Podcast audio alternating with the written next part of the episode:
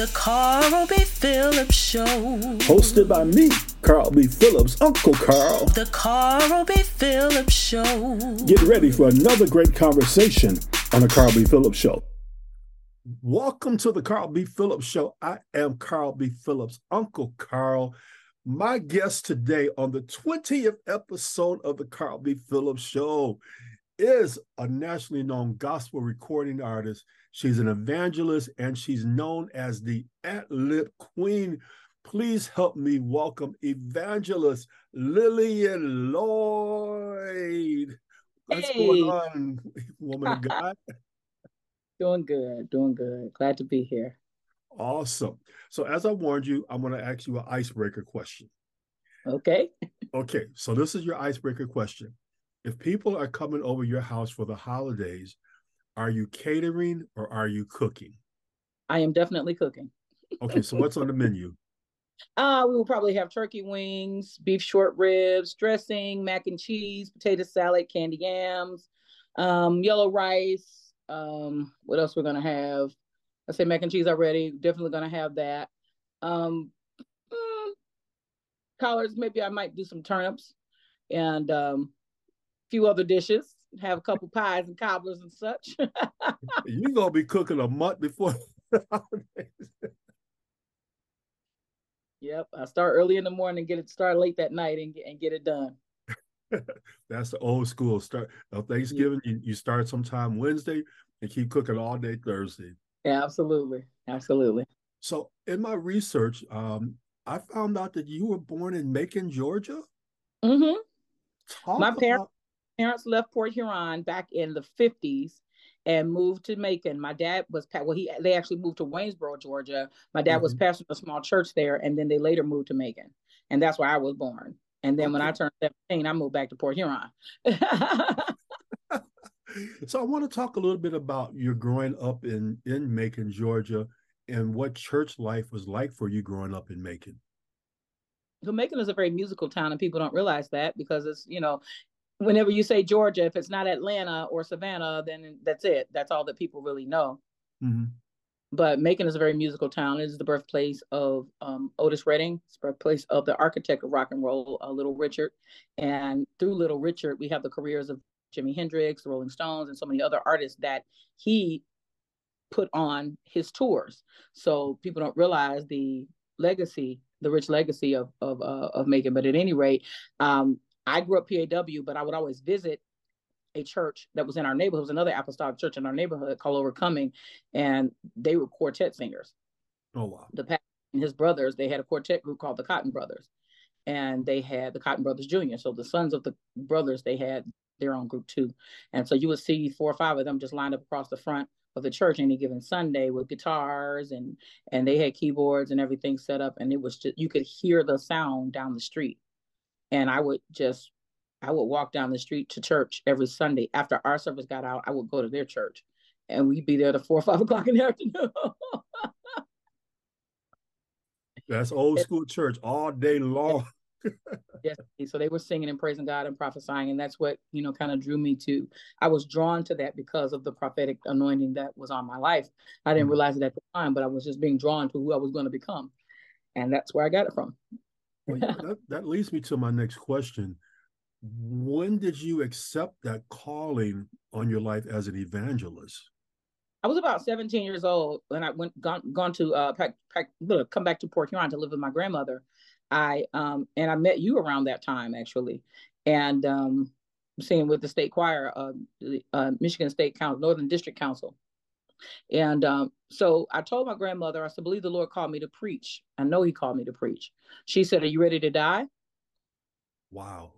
I said, I didn't say anything about dying. I said He called me to preach. I got to die to preach. Just let me tell you something.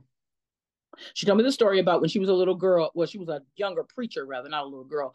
When she was a younger evangelist, that she went to somewhere in Mississippi, I believe, somewhere in Memphis or Mississippi, somewhere in that same area, because they're that's only just across the bridge from each other. Mhm. Um, she went down there and she was preaching. They were preaching in houses and and ministering during revivals in people's living rooms and such.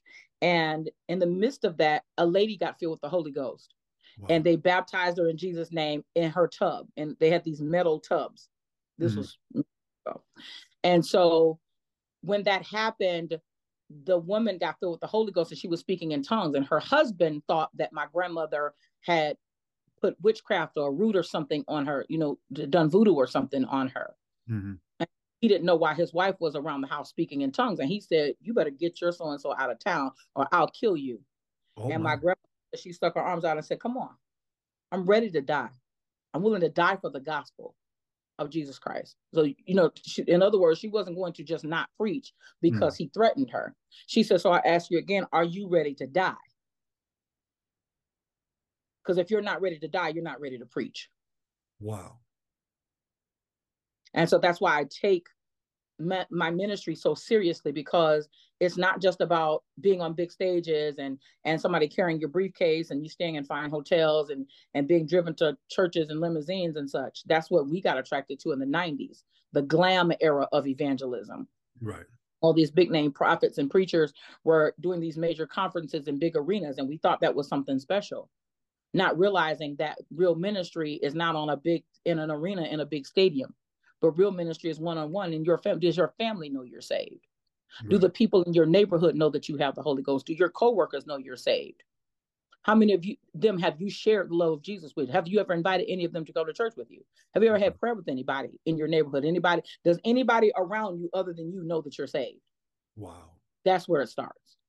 That that's deep. So I'm not impressed that you preach in big arenas if the people on the plane, the airport, and other other places can't tell that you're saved. Wow without you carrying the Bible? Do they know that you're saved? You know, you you you bring out an interesting point because, as you said, there was a shift in ministry, uh, like you said, back in the '90s, where it became almost profitable to yeah. be a minister to, sure. to sure. country. When you think, because you've you've been in ministry for a, a while now, you mentioned mm-hmm. your grandmother. Who are some other people that influenced you that growing up, especially like the PAW had some great evangelists? Oh my lord. You know, uh, uh, Jackie McCullough's, um, Iona Locke, some of those that came uh, out of the organization. Uh, Dr. Ann Pratt, yeah, Ann Story Pratt, uh, Dr. Carolyn Showell, uh, Bishop Jackie McCullough, Bishop uh, Iona Locke, of course. Those, those were our staples. Uh, Angela Sandra Riley. Sandra Riley, of course. Yeah. And uh, she was, I loved Sandra Riley because she just, she had such a grace, but she was just very tough. Like she didn't play. Right. But she was very feminine. I like that she could preach hard, but still be a lady. Mm. And I could say that about all of our, our female evangelists. They, they preach hard, but they're, they're still very much ladies. And I love that we can we can have anointing and femininity.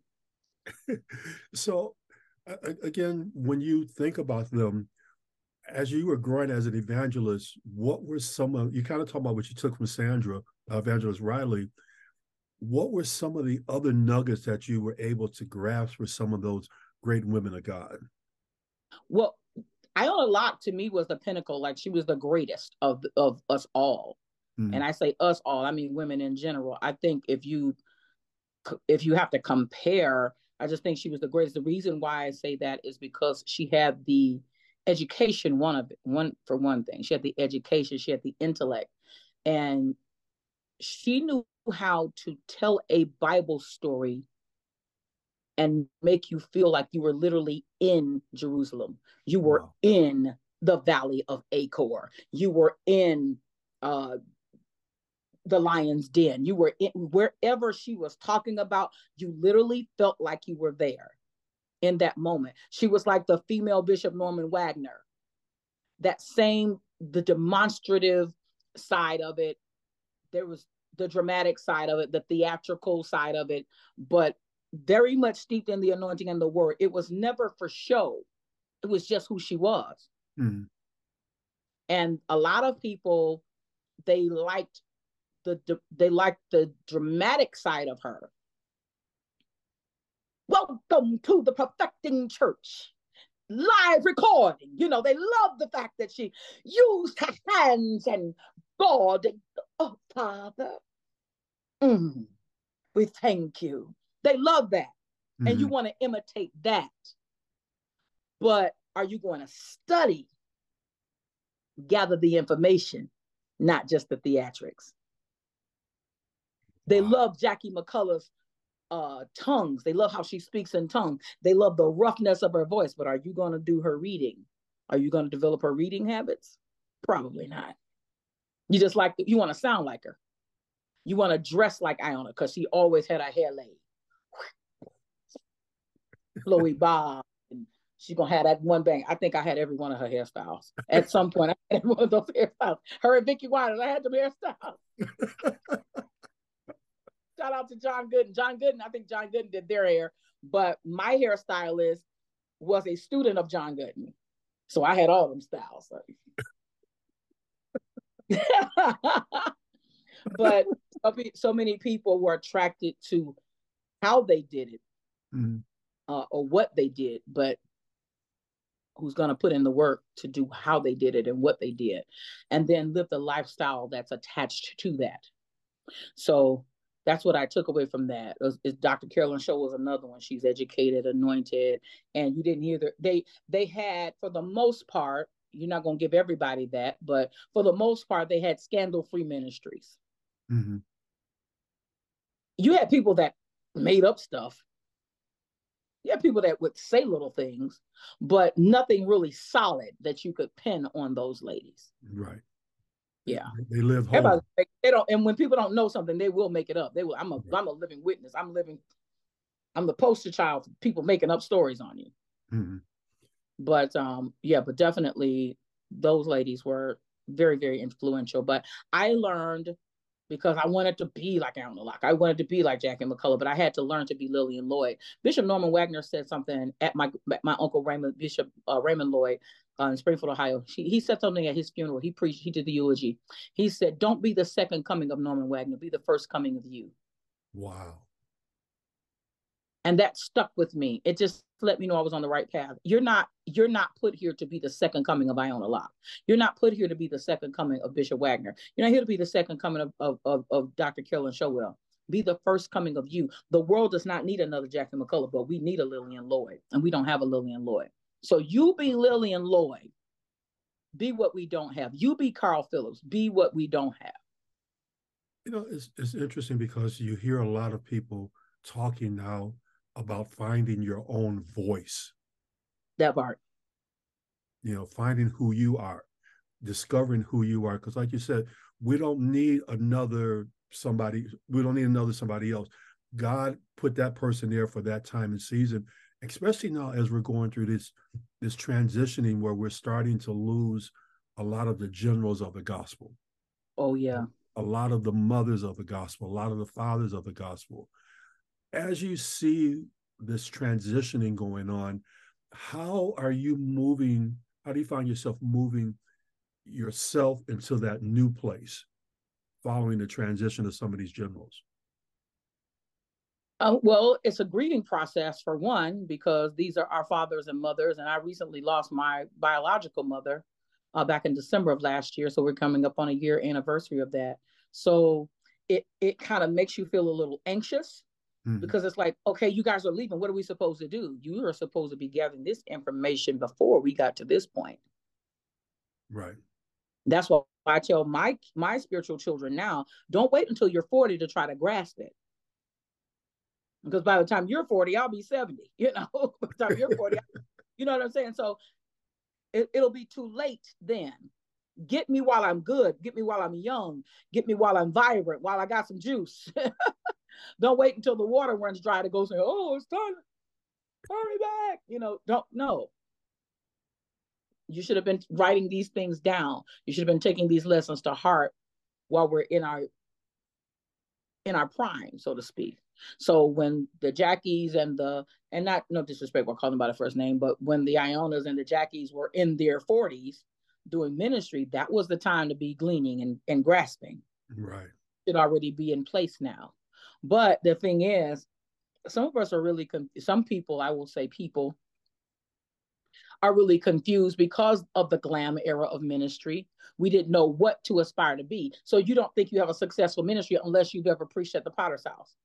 Your ministry is not successful unless you preach for Jamal Bryant or unless you preach for some, you know, mega church and you had a big crowd of people around and you're an itinerant evangelist and you've got 50 city a 50 city preaching tour on the books and you've been over you've been overseas and you've been to Africa and you've been to Milan and all these different places you've been to Dubai. You're not legit unless you've done that. And that's just not the truth. Your ministry is valid whether you have preached abroad or whether you preach at your church on Tuesday night on a platform service. That ministry is still significant.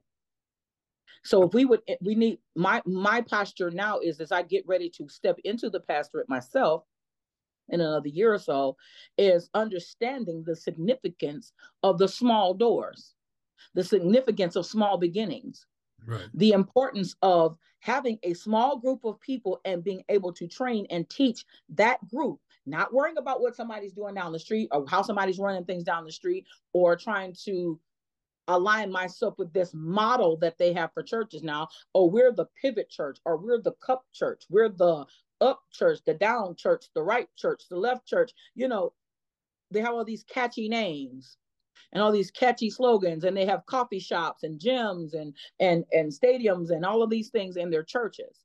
But how much this the house of god is supposed to be a house of prayer for all people. How much prayer is going on in your church? Right. How many lives are being changed? I used to date this guy and he was trying so hard to impress my parents that it was just becoming annoying. I'm like are you dating them or are you dating me? Wow. Because this is getting silly now. And when my mom was, you know, at the very end, he and I spoke and I put the phone to my mother's ear so that she could hear his voice. She couldn't speak, but she was able to hear his voice. And he said a prayer over her and told her that he loved her. And he became overwhelmed and he said, I'll, I'll, I'll call you back. I'll call you back. Mm-hmm. He was hmm. very overwhelmed. He texted me back and then he left me a message. He said, Lillian, you were always the one. Wow. And I blew it because I was trying too hard to date your mom rather wow. than dating you. I was trying to impress her with my wisdom. I was trying to impress her with my knowledge. He had said, but I, I mentioned him because he brought up this thing about oh i can i can plant a church and grow a church. I know how to get people to come to church and i and uh, my, my ministry is growing by leaps and bounds. Oh my ministry rah, rah, rah, rah, all this. Lip service. And so we didn't have social media back then. We didn't have uh, the things now that we have the things then that we have now. We didn't have access to a lot of the stuff. Social media didn't become popular until until years later after he mm-hmm. and I had already split up. So there wasn't a way to prove a lot of the things he was telling me. So of course you can say, "Oh, I got members hanging out the door." Yeah, you can say that with your mouth, but if I show up at your church, how many people are going to be there? right. I said, "Sweetheart, I'm not impressed by you having a lot of members. I'm not impressed with that. How well are they? How whole are your members? Do they have a prayer life? Do they have a solid walk with the Lord? Are they consistent? Are they givers? Are they real supporters? Or are they just coming along because you're a single man and they're hoping to be the next first lady? That's a sermon in itself, right there. Why are they coming? The fact that they're coming is not is that's great. Why are they coming? Are they coming? And I look at my own life being in the entertainment business. Are you coming because you're looking for an opportunity in music? Or are you coming because you want to be saved? Are you hoping that, well, she's a singer, so that means a lot of producers are going to be around her. There's, a lot of musicians are going to be around her. I better come over there and see what they've got going on. Hoping for an opportunity. So we raised, we we this, we bred a generation of opportunists that are not serious about the work of the Lord they want to be wonders. They're intoxicated by likes. They're intoxicated by attention. And people making it going viral is the thing now. Right. Going viral is the thing now. See, back back in the 90s, we didn't have social media, so you had to buy the videotape. But see, now that we have YouTube, we can go back and watch those videos and repost those clips, and we can just take a minute segment out of a two hour sermon when people actually would sit through a two hour sermon. Yeah. Ooh. Good to get 20 minutes out of them now. And it's like, Yeah, when you, you you get past 20 minutes, let me get my phone out. Yeah, start scrolling or something. Yeah. Now you slipped something in there in your conversation that we're having about pastoring. Yeah. Okay. That wasn't on my list of questions, but you said it, so I'm gonna go with it. So talk a little bit about that. Um, after I sec- accepted my call to preach when I was 17, as the years went on and I started to travel and, and do ministry more, I started to feel the tug. I was in Trenton, I was gonna say Trenton, Ohio, Trenton, New Jersey. Mm. I was in Trenton, New Jersey, and the church that I had to preach at was on this really dark, abandoned street. And the Lord spoke to me while I was on that street and told me that I would pastor. Wow. And because he told me in Trenton, I felt I would pastor in Trenton. And I'm like, is this the place? Is this it? And so I was like, Lord, I'm I'm the immediate yes chick. I don't go back and forth with God. I don't know where you people got that from, but I don't go back and forth with God. When He tells me to do something, it's immediate yes. As far as Him giving me instruction, I want you to move to Pittsburgh. I want you to move to wherever. I'm getting my stuff together and I'm going. Mm. Send me, I'll go. I'm that chick. I've always been that chick. I don't, I've never been afraid to launch out and do what he called me to do. So running from running, uh, I ran from my calling. Where did you run to? That sounds stupid. Where did you run to that you thought you could escape God? Where, where, where, where were you going? What were your, what was the end game? Right. What were you expecting to gain by running? You do know he can catch you, right? Oh, okay. So is, He, is, the, he church, doesn't have to leave where he was to get where you are, right? is the church going to be in Vegas? Yeah. Okay. Yeah. Okay. When I come to Vegas, I got a church to go to now. Yeah. This is, I feel like this is where it's needed. Mm. You know, in, everyone in the Midwest, is I come to Detroit. I could start a church in Detroit in five minutes. It wouldn't take any time for me to gather a following of, in Detroit. It wouldn't take any time for me to gather a following in Chicago, Atlanta, Miami, somewhere in Charlotte, or you know, up in Philly or somewhere like that. I could easily start a church in any of those cities Right. and do well. If I started a church in Atlanta, I would really do well. And I almost did that just because I would do well. But doing well and doing will is two different things. Mm. I want to do his will. I don't want to just do well. And so, When you do his will, the well will come. absolutely, now you're getting it. Yeah, that's that's the point. People are they they want to see how something looks on paper. They want to do what's easiest, but not always what's best. What is needed, what is necessary. We don't have any female pastors out here. Wow. we have very few thriving churches out here. We got a lot of a bunch of different churches, but it's not no real Pentecostal churches out here. There's only one major apostolic church out here, and that's Mountaintop. Wow. And so there's just not a lot. You know, you got a lot of little, you know, small storefront churches, and then you've got um, a lot of Catholic churches here. Mm. There's a couple big Baptist churches there, but we really don't. I mean, we have a quantity of church buildings, but no real thriving ministries that are really making an impact in the city. So we'll definitely be praying for you because that that like you said, it's a much needed thing um, Yeah. in the Vegas area. And I know I've got my work cut out for me. That's why I'm not rushing. And I'm not, you know, I haven't released a date yet. I'm looking within the next year or so. But, but We, we will be praying. You talked about our meeting back in the day as a part of the Northern District Council. mhm. I did not realize you were a part of the state choir that I was the minister of music of. Mhm. Until a few years ago, we were at Greater Grace. Uh-huh. You walked up to me and you said, I wonder what happened to you. Uh-huh. And Lillian, you don't know what that did for me that night when you start singing the song that I taught the state choir. Did you I write that? Hmm? Did you write that song? I wrote that song. In Wow. anointed relations, I live holy. Yeah, I wrote that song. So you don't know what that did for me. So I want to again say thank you for that, for your just your speaking that into my life meant the world to me. Because like I You said, know what you- you sowed Mhm. into the life of a little girl, of wow. a 17 little girl.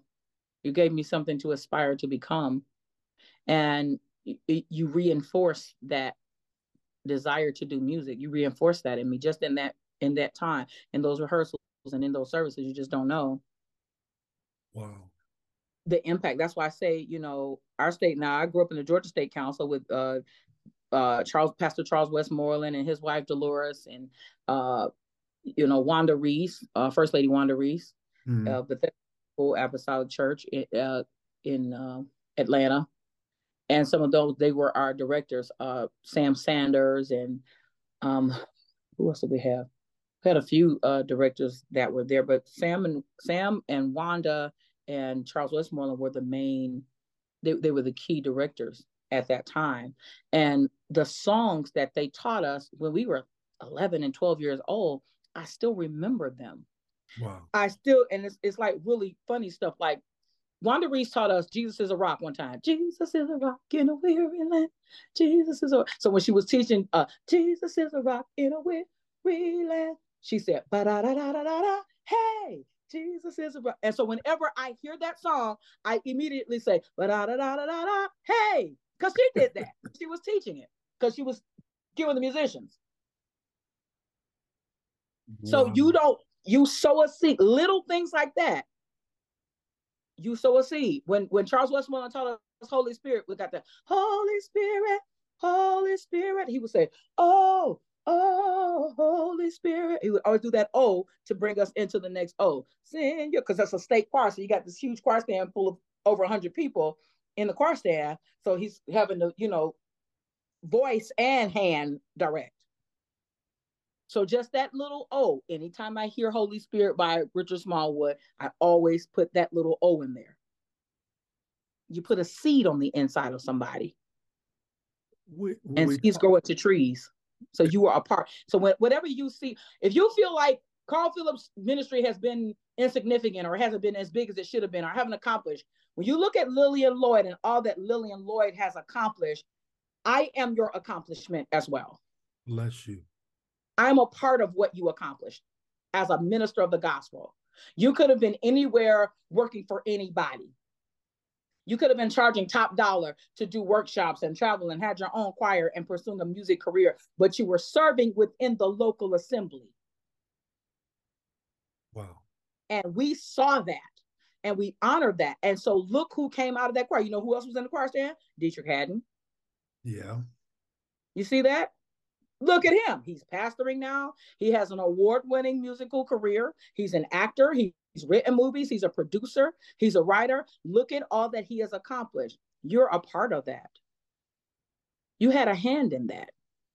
You, you know, it's it's interesting that you would say that. Um, at this stage in my life, God is allowing me to hear people say thank you, and that means the world to me. So You live to see it happen. yeah, God is allowing. Brown was a part. Eddie Brown is playing all over the country. He's a, a, a big time, uh, sought after musician and producer. yeah, He was 12 years old. when he he started, you know, played- uh, Played the out of keyboard that night. him and his mother, you know, Eddie, Mm-hmm. um, you know, Dietrich, uh, Marvin Sapp, um, Fred Hammond, Al- Alex Morris is one of the lead singers of the Four Tops. yeah, Alex Morris, you know, a lot of, and you know, it's, it's interesting because uh, these are my, some of these are my they're not interview questions, but a lot of times the apostolics don't get the uh, recognition that a Absolutely. lot, of, a lot of the other organizations did. You know, when Mhm. you look at the Dawkins and Dawkins, when you look Yep. at the Warren Campbells uh, that came out of apostolic churches, they don't Mhm. get the recognition that. Uh, COGIC gets the credit for all the music. They always get Yeah. the credit for. But when you look at the caliber of artists, B. Slade, formerly known as Tone, you don't get any higher than that. right. That's skill and ability and anoint, you don't get any higher than that. He is the he is that dude. Look right. at Ty. Look at, and I mean, they came out of, I think they were PCAF, but I mean, we're one and the same. Right. And so all of these, all these, these guys came out of the Apostolic Church, and Bishop again, like you, Hezekiah Walker. hmm absolutely. Yeah. All right, By the way, PAW, PCF, they all came out of the same pot. let, let, let's do another random question. Okay. If you had an opportunity to have a guest starring role on one of these shows, which would it be? Martin, A Different World, or Living Single? Definitely a different world. That's my favorite, one of my favorite sitcoms. That's probably one of my my top five sitcoms. I love Martin.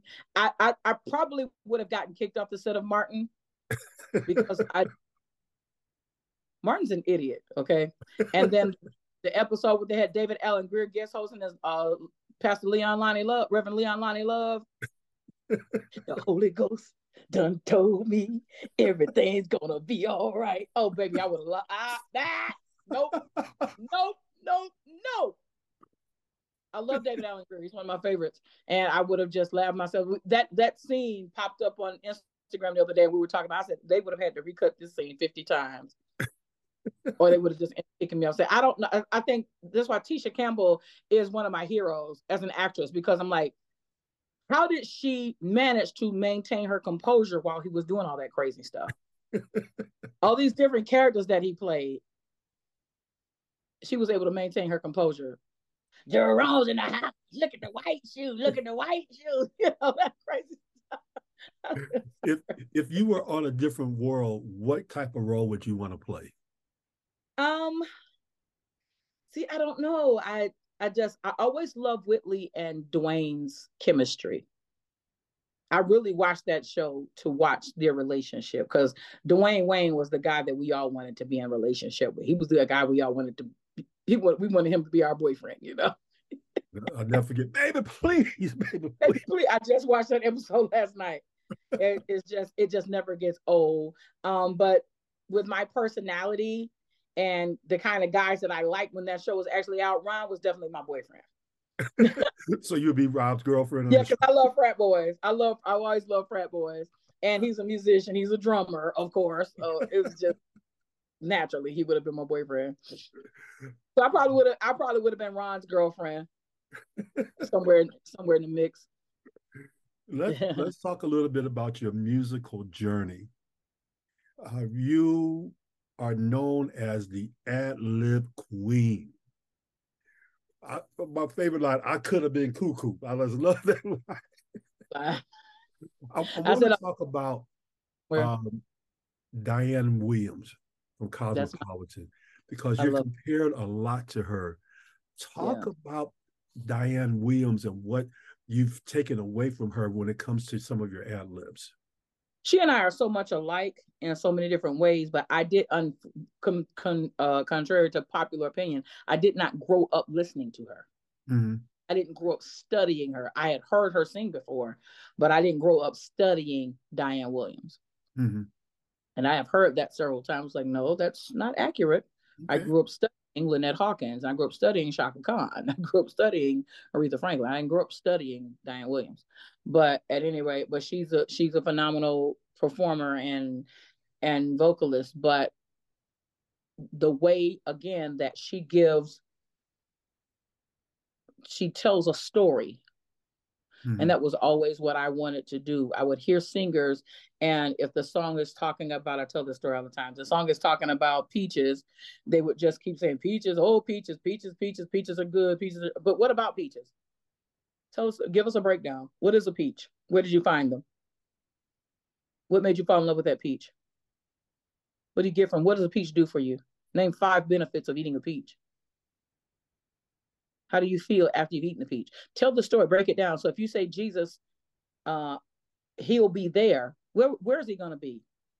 When will he get there? How do you know? What should I do while I wait for him to come or to show up in my situation? What if I get discouraged while I'm waiting? Right. Tell me a story, paint this picture. Now that comes a lot easier for me because I'm a preacher. So I'm writing a book called The Theory of Ad Libitum, and it's a book for lead singers, and it's a book for all singers really, but particularly for lead singers because I see lead singers. I was watching this video one time and saw these two artists. They had this great song, and when they got to the vamp, I'm like, oh boy, here's our opportunity for them to nail it. Choir's just saying Jesus. That's all they're saying. And this this lead singer's got the mic. Ready? Let's get it. And all they did the entire time was squall and do a bunch of runs. I was very disappointed, so much so until I went live and I talked about it. I said, You people have got to stop this. You ruined my life right here with this song because you had all of this space to paint a picture and tell us about the Lord. And what did you do? Ah,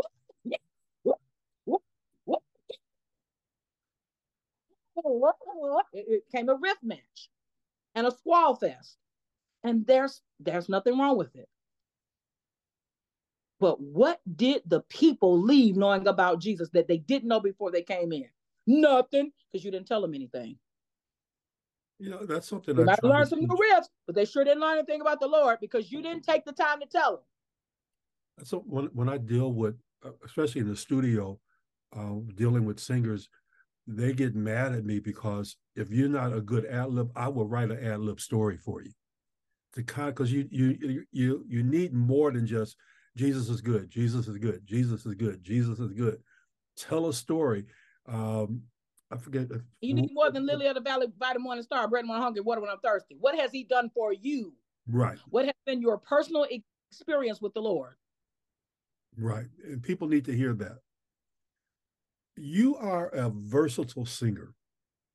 You recently partnered with, and I hope I get this name right, Black Rockstar.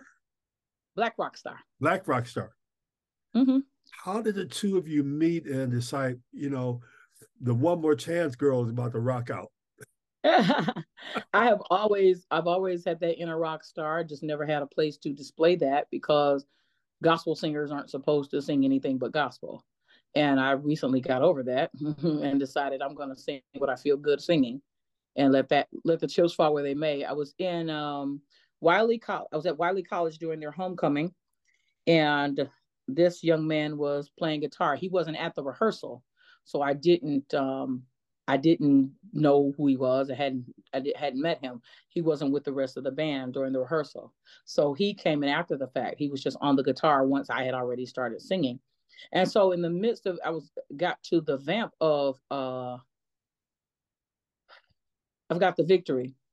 And when I got to the vamp, I hear this guitar playing. I'm like, this boy's over here killing it because he's there's nothing laid back about Jamil at all. His name is Jamil Davis.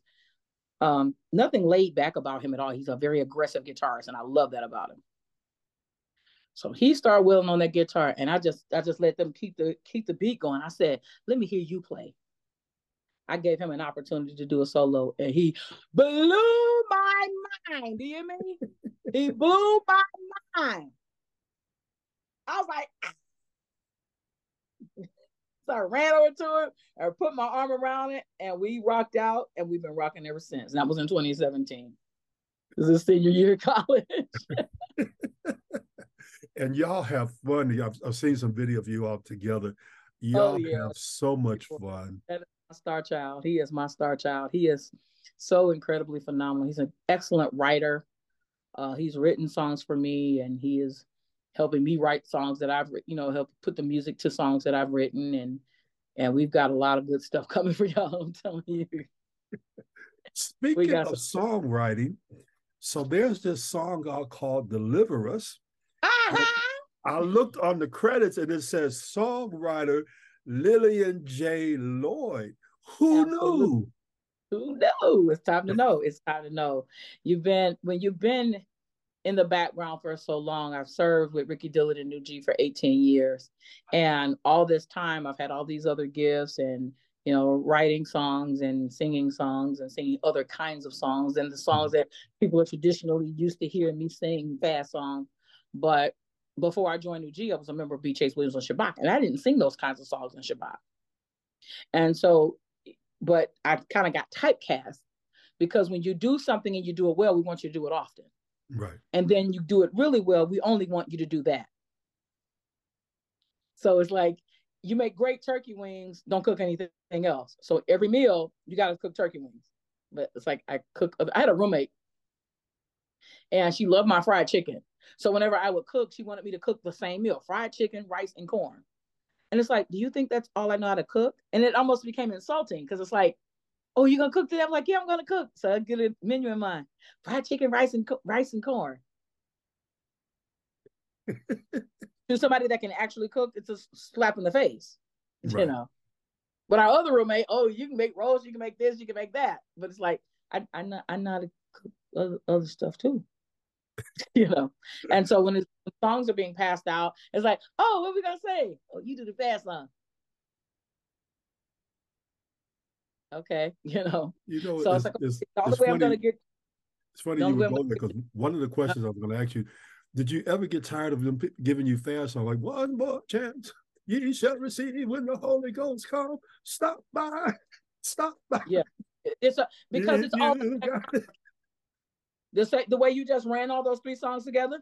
Those are three different songs, but they, they all have the same vibe. They have the same movement, and then after a while, it becomes the same ad libs. So mm-hmm. it's like this is getting boring. and so now when people call me, I'm like, please don't send me no more shout songs. Lil, you got I talked to Smurf. He's a producer out in Jersey. He's like, Lil, you gotta do. I said, Smurf, please don't send me no shout song. It's a shout song, but see, Lil, you the only you you the master though. You the one. You you you do. I mean, mm mm mm mm. Deli- Deliver Us showcases a different side of you. It's I mean, mm. it's rocking. Still got that drive. You still ad libbing. Tell a little story. Tell a story behind Deliver Us uh, I wanted another song, you know, to release as a single to start getting people used to my actual style of singing mm-hmm. versus what they've been accustomed to hearing. And so I talked to Patrick Bolton, and he's the minister of music at the pot the Potter's House at City of Refuge mm-hmm. in LA, Bishop Noel Jones. But he was actually one of the original organists for New G back in the day. Mm-hmm. I've been on him for many years. Reached out to him, told him what I wanted, what style I wanted, and he sent me this track. And it's like bum bum bum dum dum dum dum dum. Ba-da-da. And when I heard that ba-da-da, I just heard the words deliver us. Mm-hmm. I said, okay, good. Song be about deliverance. And I said, well, what do we need deliverance from? I said, we need to talk about what the state, the state of this world, the state of the church. Where are we? I said, you know what? I preached a message from the book of Ezra, the ninth chapter, where the God's children had taken strange wives. Wow. I said, that'll be a good spot to start. Father, look at your children. Yeah, we've blown it again. We're in captivity again. We've taken on a lot of habits and hangups that led us back to our sin. Uh, we did a good job keeping up appearances to do the work in the church, but behind closed doors and dark curtains, we fail to put you first. Wow. But you said if we would humble ourselves and call you and turn from our wicked ways, you would hear us, you would heal us, you would help us, and most of all, you would deliver us.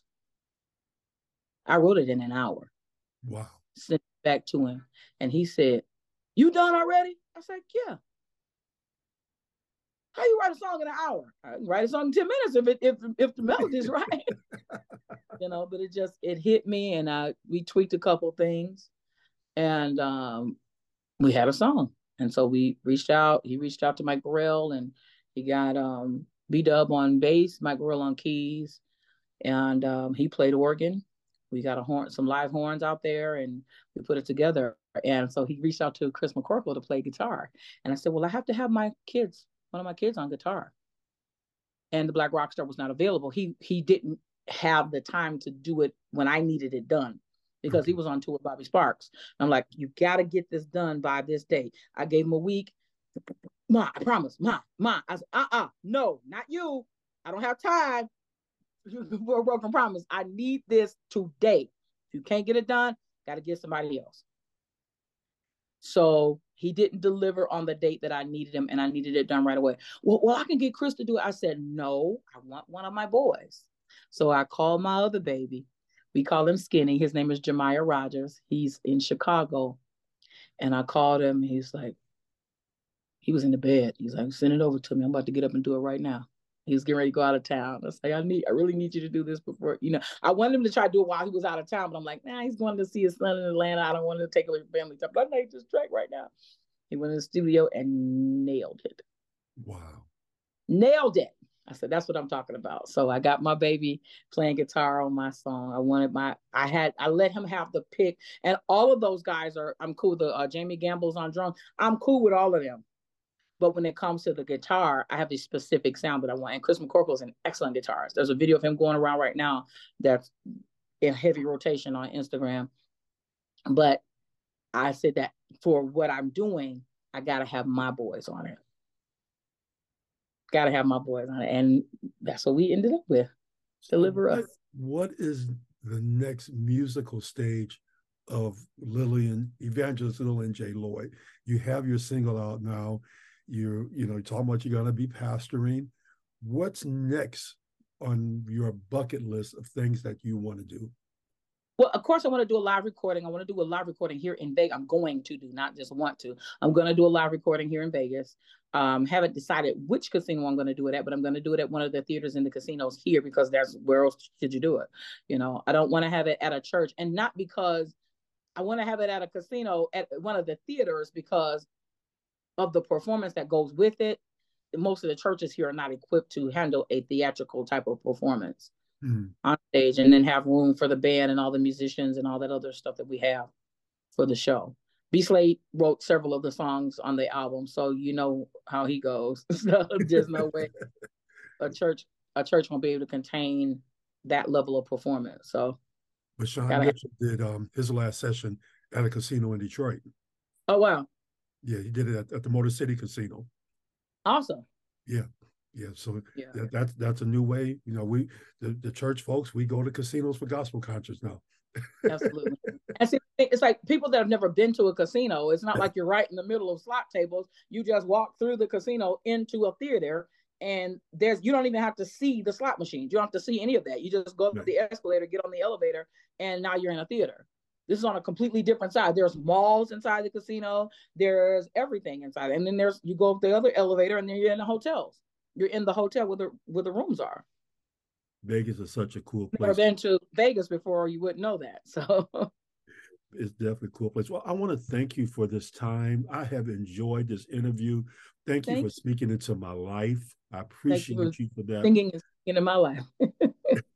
when you didn't know, up, it counts because you didn't know who I was going to be. Wow, I didn't. everybody, everybody can speak and they want to prophesy get it caught on film after you've already become the thing. But when you can when you can take out time and teach kids, not knowing what they're going to become, we just wanted to sing for the Lord. Right.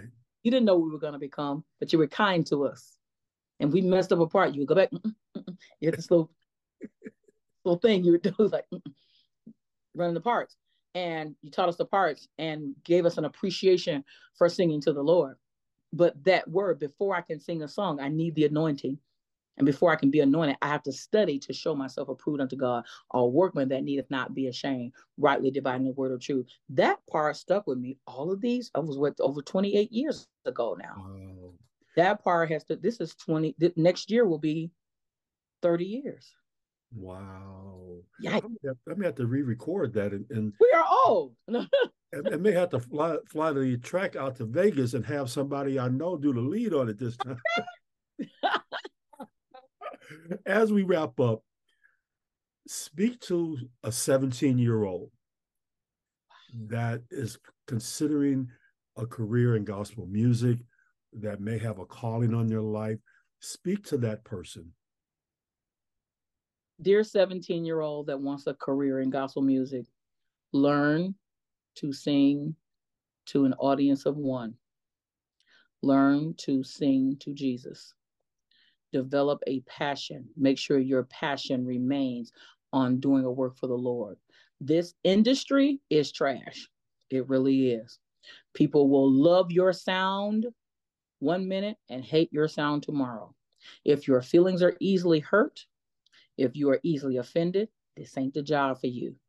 If you love the Lord and you love singing his praises and you can be content with that alone, if nobody buys your music, if nobody celebrates you, if nobody posts you on their Instagram page, if you don't get a lot of followers, can you still do the work of the Lord? If your answer is yes, then you are eligible to do this. If you're here for likes, if you're for fame, if you are here for money, this definitely ain't the spot for you because gospel music does not pay a lot of money. You've got to have a passion for it. You've got to really really believe that God called you to do it. And if you believe that, He will open doors, He will make ways. He will make provision for you. But a lot of the a lot of those days will be days where the money is kind of weird. It takes time. It's a slow burn, but it's an everlasting burn. It's a burn that doesn't run out. Wow. Thank you so much for that wisdom. Again, thank you for stopping by the Carl B. Phillips show. I always close by saying this remember to work like you don't need the money, love like you've never been hurt, and dance like no one's watching you. If you got it, I got it. God bless until we meet again. Take care. The Carl B. Phillips Show. Thank you for listening to the Carl B. Phillips Show. For more information, go to carlbphillips.com. The Carl B. Phillips Show. Follow Carl B. Phillips on Instagram so we can stay in contact with each other.